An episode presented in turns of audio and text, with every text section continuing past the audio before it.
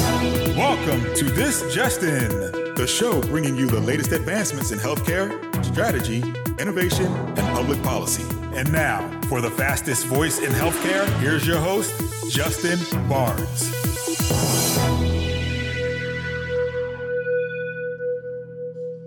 Welcome to this special episode of This Just In Radio. We're broadcasting live from the Vive 2023 conference in Nashville. I want to thank Chime and DHI for inviting us to their theater. I'm your host, Justin Barnes. We have a terrific leadership roundup show this morning with Chime. The focus is always on the CIO and CSIO. So I brought together a great group of friends and Chime members to join us today. I look forward to all of them helping us wrap up Vive 2023 with just what some of the priorities are for the CIOs and also hopefully some of the conference highlights along the way. Welcome to the show. Welcome back to the show, Dr. Yes. Roxie Mooney. Thank you for having me again. Love it. Got to catch up with you yesterday, so I know there's a lot of great things happening. Um, digital health advisor and also a best selling author. First, how's Vive been for you? Fantastic. So I was there uh, the kickoff in Miami last year. So You it's were. great to be here again. It's great to see more people here. So it's you know growing and diversifying. I'm usually here for more networking and meetings. So it's like speed dating for me the last couple of days. Um, it's been great. Yeah, actually, I met you uh, last year. I guess this time when you're coming off of Miami Beach, you and our good friend um, Mike Mosquito. So um, we actually had a great time there, and I know Vive last year was phenomenal. So I had to join it this year. Yeah. Tell me some of the trends that you're seeing out there: healthcare, health IT, digital health. What are you seeing? There's so much, right? There's just an explosion of innovation and new trends taking place. Uh, just a couple that come to mind is virtual care. Uh, we're seeing a lot of hybrid, uh, virtual and on site, also virtual first and virtual only There you go. And the virtual only care i think is broadening you're seeing more global companies more companies from outside of the united states entering into the us market with their virtual only models. And um, we're seeing a lot of uh, growth there. I also think personalized care right? Ai ml driving a lot of personalization in care precision medicine. The other one is uh, retail healthcare which is you know really going to be disrupting things right with new players like um, cvs and amazon and walmart providing primary care and kind of changing how we think about where we're getting care from and how we're getting care and i think consumerization is definitely being peppered into that so we're getting better experiences for patients and then also um, you know all of that obviously is to drive increased better outcomes Yep. Excellent, excellent point. So, you know, my show loves to focus on best practices, key strategies. So, what are some of the, uh, you know, what are two or three that you've seen out there, maybe here, you've been working on over the past year, you know, different innovations, workflows, work groups? What would you share with my audience? Yeah. So uh, many years ago, I decided to embark on getting my doctorate degree, and I was um, came across this statistic that 95% of innovations that are brought to market fail. Yes. And I was just blown away because I thought, how in the hell are we going to transform healthcare if most of these innovations aren't going to get into the hands of the people that need them the most? And so, you know, after reading hundreds and hundreds of peer reviewed journals on every aspect of commercialization, really there are a handful of strategies that started to percolate that were really key for success. So one of them is uh, building out an early adoption strategy. So most often when we are thinking about our commercial strategy or our go-to-market strategy, we have one kind of a one size fits all. And so, you know, a strategy or best practice for success is really rethinking that using the diffusion of innovation model that's been around since the 1950s and building our strategy based upon that and kind of um, tailoring our messaging, our product configuration, our sales and marketing all around early adopters first and making sure that we're penetrating that segment of the market and then shifting and building another go to market strategy that's tailored more to the mainstream market because your messaging, your product, your sales, your marketing is all going to be very different. And I think that that is a key, a fundamental um, to commercial success. The other one that comes to mind is co-creation. So I know we we do a lot with human-centered design um, and design thinking, but when I think about co-creation, I think of it as something that's not only critical that we are involving patients and key stakeholders in the creation of those products and solutions, but also everyone in the ecosystem, one of the things that we sh- really struggle with right now is there's no shortage of innovation, right? Right. I mean, Very it's true. coming out of our ears. Um, but what we are really have a gap in still is adoption. And there's a lot of, e- even when, um, you know, people are being, their innovations are being added to a network or hospital systems are ag- agreeing to purchase your solution, still being able to drive adoption utilization is a big struggle for us. There's a lot of different variables at play. So if we're co-creating those solutions with all of those key stakeholders, we are essentially applying change management throughout the entire process. Mm-hmm. And so we're going to, ins- we're going to see much greater adoption. Love it. So let's talk about something really controversial. We caught up yesterday, uh-huh. and that we both agreed. Um, we don't have to name names, but Okay. we also agreed that we have a lot of great innovation. I totally agree that 95% mm-hmm. don't make it to market. Most 95% of companies fail for a lot of various reasons, even I discussed in the past. Mm-hmm. How do you go about helping these health systems, providers, even patients that matter, navigate innovation, embrace the best innovation that's integrates into their their total workflow? Because we know it can't be it can't be just one piece and and then in a, in little you know components, but we need to make sure that we're adopting the very very best innovation for our care, for our care strategy, part of our care continuum, but also not staying too complacent just because of the old bad best practices. I guess I would say. We're trying to be nice. And, Yes, absolutely. Um, so there's definitely, and I think the Vive conference is is kind of you go. reflective of that. Where you know, at the conference, we're seeing this merge or integration between kind of old mindsets and legacy systems with new and in fresh and innovative thinking. And so we've got to figure out how are we going to work together because there's value to both camps, right? Um, we we really need to have an uh, understanding of how everything is really structured and the complexities of interoperability and the complexities of a multi-sided market. But we cannot let that hold us back. And you know, you see, I think there's several booths that talk about liberating the data, right? we cannot allow um, that to take place and not uh, leverage the innovations that are really in the market. There's so much innovation that is really sh- struggling to actually provide value and real benefit today because being blocked mm-hmm. by Absolutely. a lot of legacy players in the marketplace. Yeah, we don't want to stifle innovation. This, you're right, absolutely right. This show has done a phenomenal job. Vive and health in general, and even Chime has done a phenomenal job harnessing innovation, highlighting it. And as my very first guest, Dr. Uh, Dan DeGrin brought up leveling the playing field. So we don't have 80 by 80, 100 by 100, 120 foot by 120 foot booths drowning out the, the 10 foot booths when the 10 foot booth might have far superior innovation that can be integrated into care strategy that can make a big difference in your community. So we get to highlight it all here at Vive. Absolutely. And I think that it's critical because if we don't start playing better together, That's right. those non native healthcare companies are going to come in and teach us a lesson. Own us. Own us. Got and it. own us, right? right. I mean, Walmart is on the path to launch 4,000 primary care clinics in the next few years. Yeah. Yeah.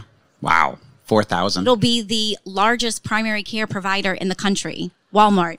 Yep. Wow. Think about the influence, think about the understanding of consumer engagement. Just it's a game changer.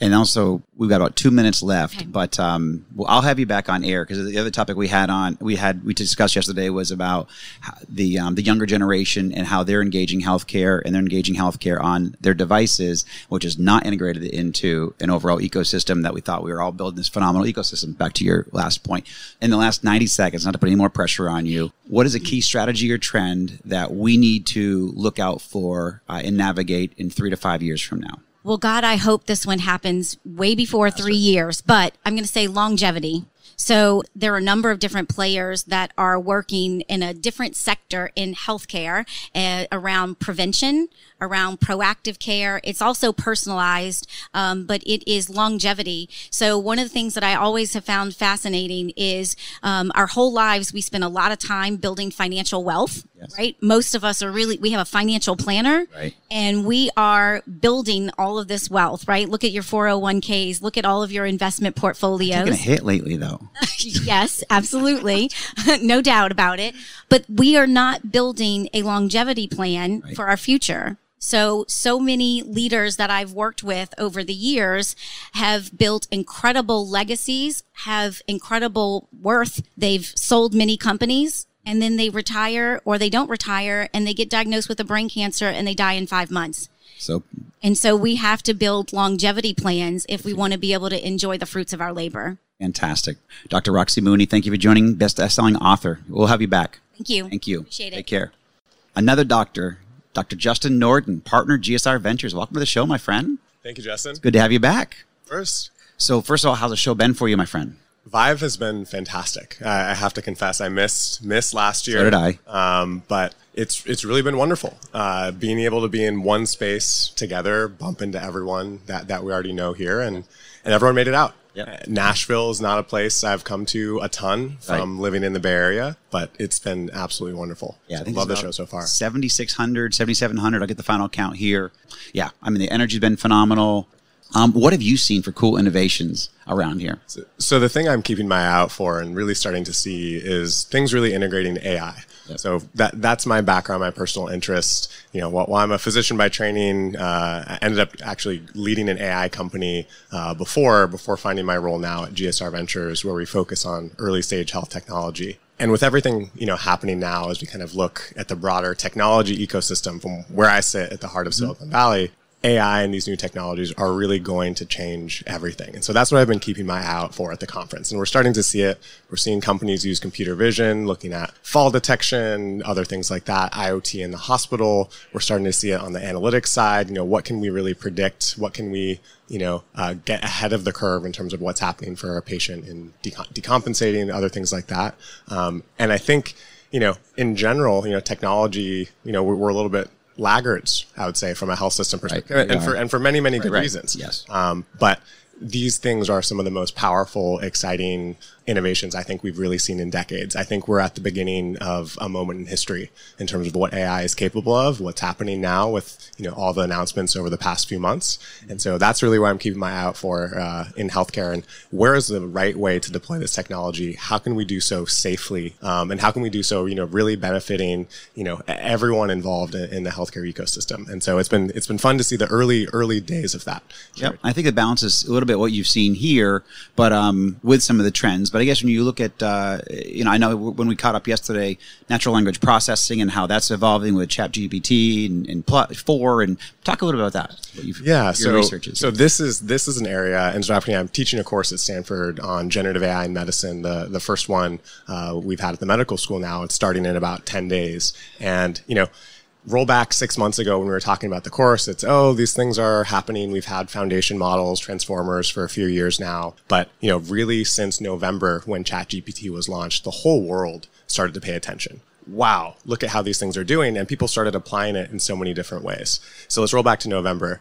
ChatGPT was launched. GPT 3.5 was the version underlying that, and people tested it. You know, what? How does it do on step two, the final exam of you know medical school training? Turns out, you know, it was able to get around you know 59%, just passing second percentile. Hey, that's interesting, but hey, hey, hey, it's not not nearly as good as doctors or anything like that. Fast forward just a few months. GPT-4 released a few weeks ago. Uh, we tested it. We tested it with our team at Stanford first, and then actually Microsoft released their own version, doing it in a more formal way. It jumped from you know second percentile, you know 59% correct to 89% correct, 95th percentile, Wow. bottom to the top of the class in just the span of a few months. Already, these technologies are incredible. As you start playing with them from an aspect of, you know, coding and helping with computer science, understanding, you know, patients are starting to use this today. You know, obviously this isn't what it was intended to interpret their own labs before their doctor got back to them, interpret their own, you know, imaging results while instead of waiting for the doctor to call. These things are out in the wild today and are doing incredible things. Um, and so just that pace of innovation, even if you froze it, forget Right. GPT-5, forget these next models coming out, already what's possible today is transformative. And we really have to catch up, I think, as a field of medicine to say, what is the right way to use these things? What is the regulation that should come around these models? When is it a device? Should it, should it qualify? You know, what is the FDA's and others' role in terms of these things? But I, I think the power is transformative. And that's what excites me so much because, you know, historically, we've thrown bodies at the problem in healthcare. Right. We've hired more. We've tried to put, put more people around it. And we really need to use technology to, to help unburden our providers, right? That is like the number one issue across every health system in the country. Brought it up first thing, yes. We need more providers. People are burnt out. Um, and so I, I, really think these technologies can offload a lot of that burden. I don't think they're going to re- replace any providers. Clinical care is, is a totally different beast. Empathy, connection, technology has nothing to do with that. But can we offload some of that other administrative burden? I, I really think we can. Fantastic, Justin. So what's going to be significantly disrupted, do you think, with ChatGPT? What do you think? Oh my gosh, this is a massive disruptor. This is coming out of nowhere. what innovation? One innovation coming out of nowhere, how patients even seek and start to interact with the healthcare system. You know, for years we've had Dr. Google, right? You know, you're coming in to see me in my clinic, you're already looking up what you have, what you think it is, what you think you want. That has already shifted overnight. Now we have ChatGPT, patients coming in with their own doctor. And for the most part, it's a lot better, or it's giving a much more compelling, detailed answer, even if it might be wrong. And so immediately this is happening now, and we need to be ready for this, for this as medicine. Wow. Fantastic. So, what do you see as a key strategy or trend that we must be ready to successfully navigate in three to five years from now? I'm going to sound like a broken record, but it, it is really this. Mm-hmm. You know, I think the systems that are looking to see how these tools are going to impact themselves, looking to see how they can, you know, aid their providers specifically as a focus those systems are going to start to kind of uh, leapfrog and, and lead the way for, for those who aren't, um, especially when this is a multi-year process. You can't start in three years saying, oh my gosh, now we need an AI strategy. What are we going to do? You're going to be behind the ball. So I really think it's today starting point. to say, what are the tools and things that are coming out? What are the pressing issues? What can we do safely? What can we start to do first? And then how does that build over time. But but this really is the key trend. You know, you can call me out, you know, in a year if I if I'm wrong, uh, and say no, no, no, yeah, Justin, you're completely wrong. AI, none of these tools did anything. No, I see but, the evolution. That, that, that's where my bet is, and that's where nearly all of my attention is today. So, final question: Looking out over uh, the remaining part of 2023. What do you see as maybe outside of maybe ChatGPT uh, innovation or a sector that you said we're going to go after that. We want to go. We see that as a burgeoning area. So much opportunity there. What would you? What sector is that? One of the sectors. So we actually did a, a survey of other. You know, the largest survey of digital health uh, venture capitalists. We did this last year. We yes. published it in November, and I think the one area that I think, as well as uh, my, my, fellow peers, that is right for innovation is the area of oncology. There is so much need um, in terms of what can be done in the oncology and kind of transforming and updating the patient experience. Um, you know, this is one of the toughest moments in life when someone gets a, a diagnosis, and we need to do better supporting those patients uh, along that journey. Everything from, you know, the initial kind of interpretation of what's happening to, you know, when someone's going through chemo, how can we be closer to that patient? How can we intervene earlier, prevent that ED visit, um, and really create kind of a far, far better experience overall? And so I think oncology, for, for good reason, yeah. isn't the first place where health technology went, right. but it really is a place for, for innovation going forward. Okay. And now looking out over um, even the rest of, uh, you know, some of your, I guess, sectors, um, I'll put you on the spot. You like lab space at all? Good innovations happening there. We actually actually they brought, they brought it up. Uh, my two of my guests brought up the lab, basically lab interoperability yesterday, and so that's my very first guest um, brought that up, and I was just Didi Davis from um, uh, Sequoia Project, and I was just you know that was her first key point of how the integration in, with labs and, and how it's expanding. So I was very excited about that. But what are your thoughts about the lab space? The, so especially we're, we're going to combine it with a few things. Mm when you think about kind of more virtual care, when you think about trends towards consumer, people kind of getting care where they want, when you think about what these AI tools are going to do in terms of kind of offloading or taking that early triage for patients, all of this still involves labs, mm-hmm. right?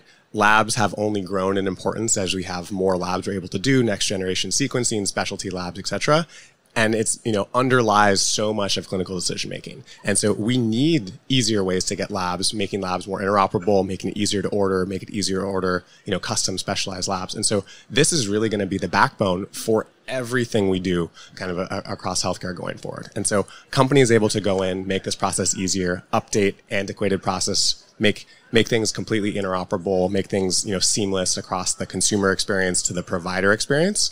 Uh, this is really going to be a key infrastructure for really how we unlock the next part of healthcare. So we're really excited to see what companies innovate in the lab space. Thank you, Justin. Yeah, and, and 70%, the CDC, that famous CDC stat where 70% of our medical record is made up of lab results, um, and 80% of the actual file is lab tests, literally. Now, my, my other friends, Mark, made a joke that's because it's all paper and it make, you know, takes a lot to print it all off. But anyhow, no, very exciting.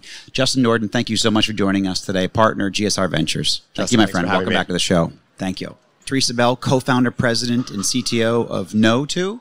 Yes, Love it. got the name right. Excellent. Thank you. Welcome to the show. Thank you. Justin. So, first of all, how's the conference been for you? yeah, it's been fantastic. I spent some time walking through yesterday, and I took a minute and I said, you know, I, what- I'm feeling right now is gratitude. Uh, we've spent the last few years in, you know, Yes. confinement and Yeah. everything else, and our ability to just to be back together as as a group is great. And took that time just to say, you know, this is important. These types of things are really important. So They are. I'm glad to be here. Yeah. How? When'd you get back? In, when'd you get in town? Sunday night, And where'd you come from? Boise. Excellent.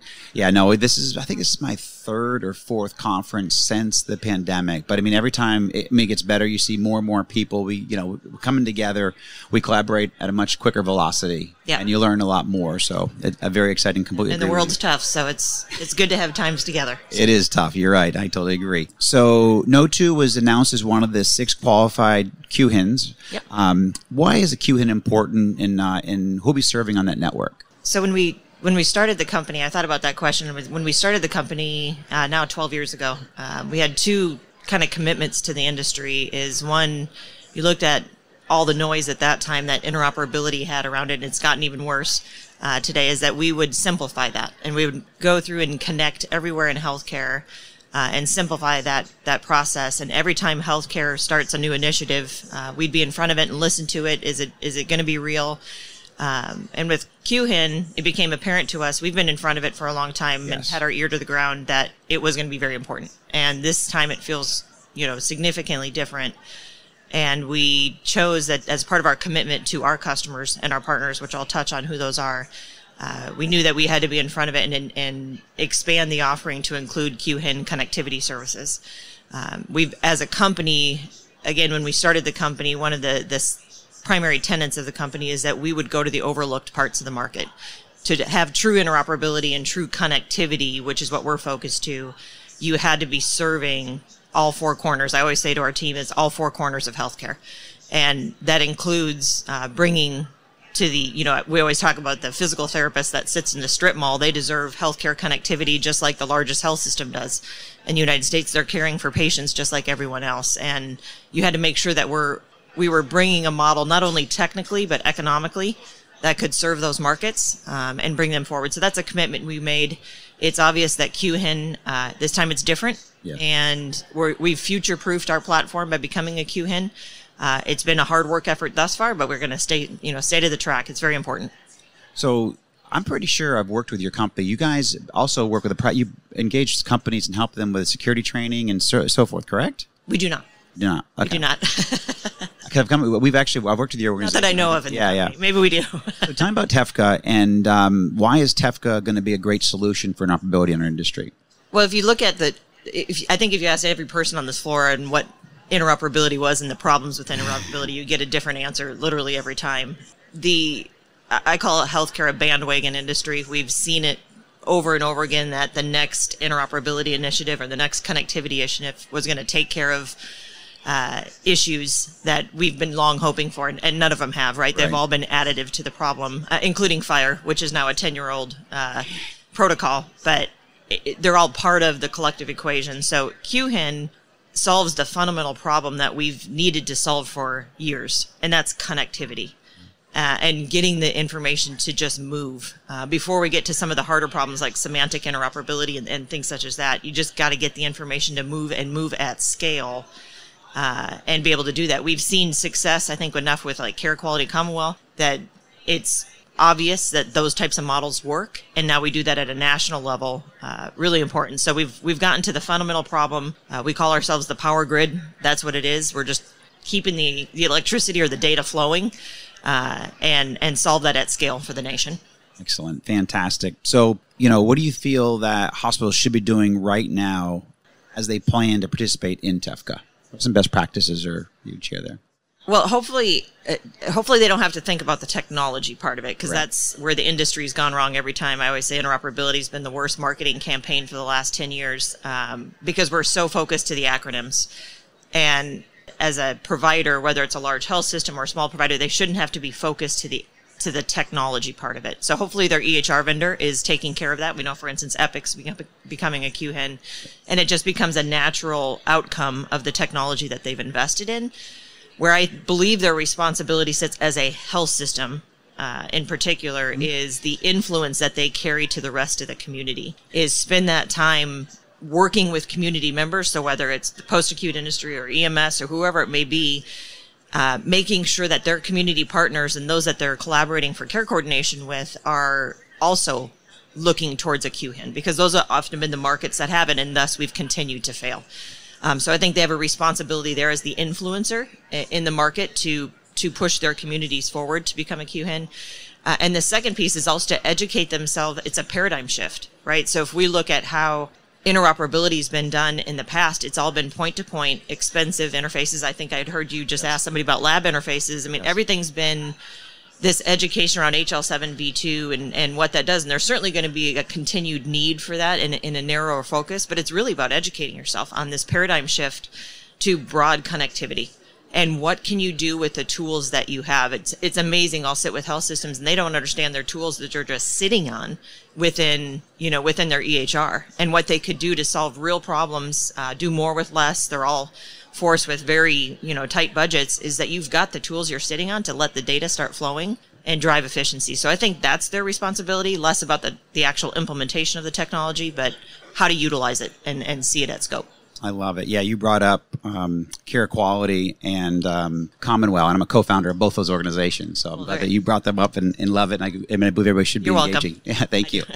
so um, I guess what's a if you have to give like one piece of advice to a health system about to engage this process? You said you know hopefully it's not the technology piece where would you where would they start? Where do they go to learn more to basically be prepped for some of this? Like is there a specific website area point where you would point them to? Where would you say here here's where you need to go well I, i'd start with their ehr vendor because it's Perfect. all about for me qhin is just the back end right? It's it. the edge that is actually performing the interoperability. So educate yourself on what tools you have within your ehr um, that's where we see the biggest downfall right now is work with your ehr vendor get to know your technology stack that you have um, and then if you want to, you know, move past that is understanding the the capabilities within QHIN is go out to the TEFCA website. I actually don't know it off the top of my head. I should, but go out to the TEFCA website, understand what protocols are behind it if you want to go that deep. But start with what you can do within your work own workflows, and then understand the community around you and how to how to see both sides of that workflow come to life. Uh, it's excellent. I believe you can go to healthit.gov and they'll tell you all about it. Thank you very much, Jess. You got it. My did you start that one too? Yeah, no, I did not. okay. Therasa, thank you so much, Therasa Belli, for joining us today. Have a great rest of your conference. Thanks. Thank you. Bye. And that is a wrap. What a great show. What a great time. Thank you so much uh, to Chime for inviting us to the theater. My producers, Roberta, Greg Masters, Carol Flagg. You guys have been phenomenal and bring this all together. I'll be honest with you. All the kudos goes to them because I didn't do a whole heck of a lot, but sit here and talk. Um, so you guys did a great job. Thank you so much. We'll do it again.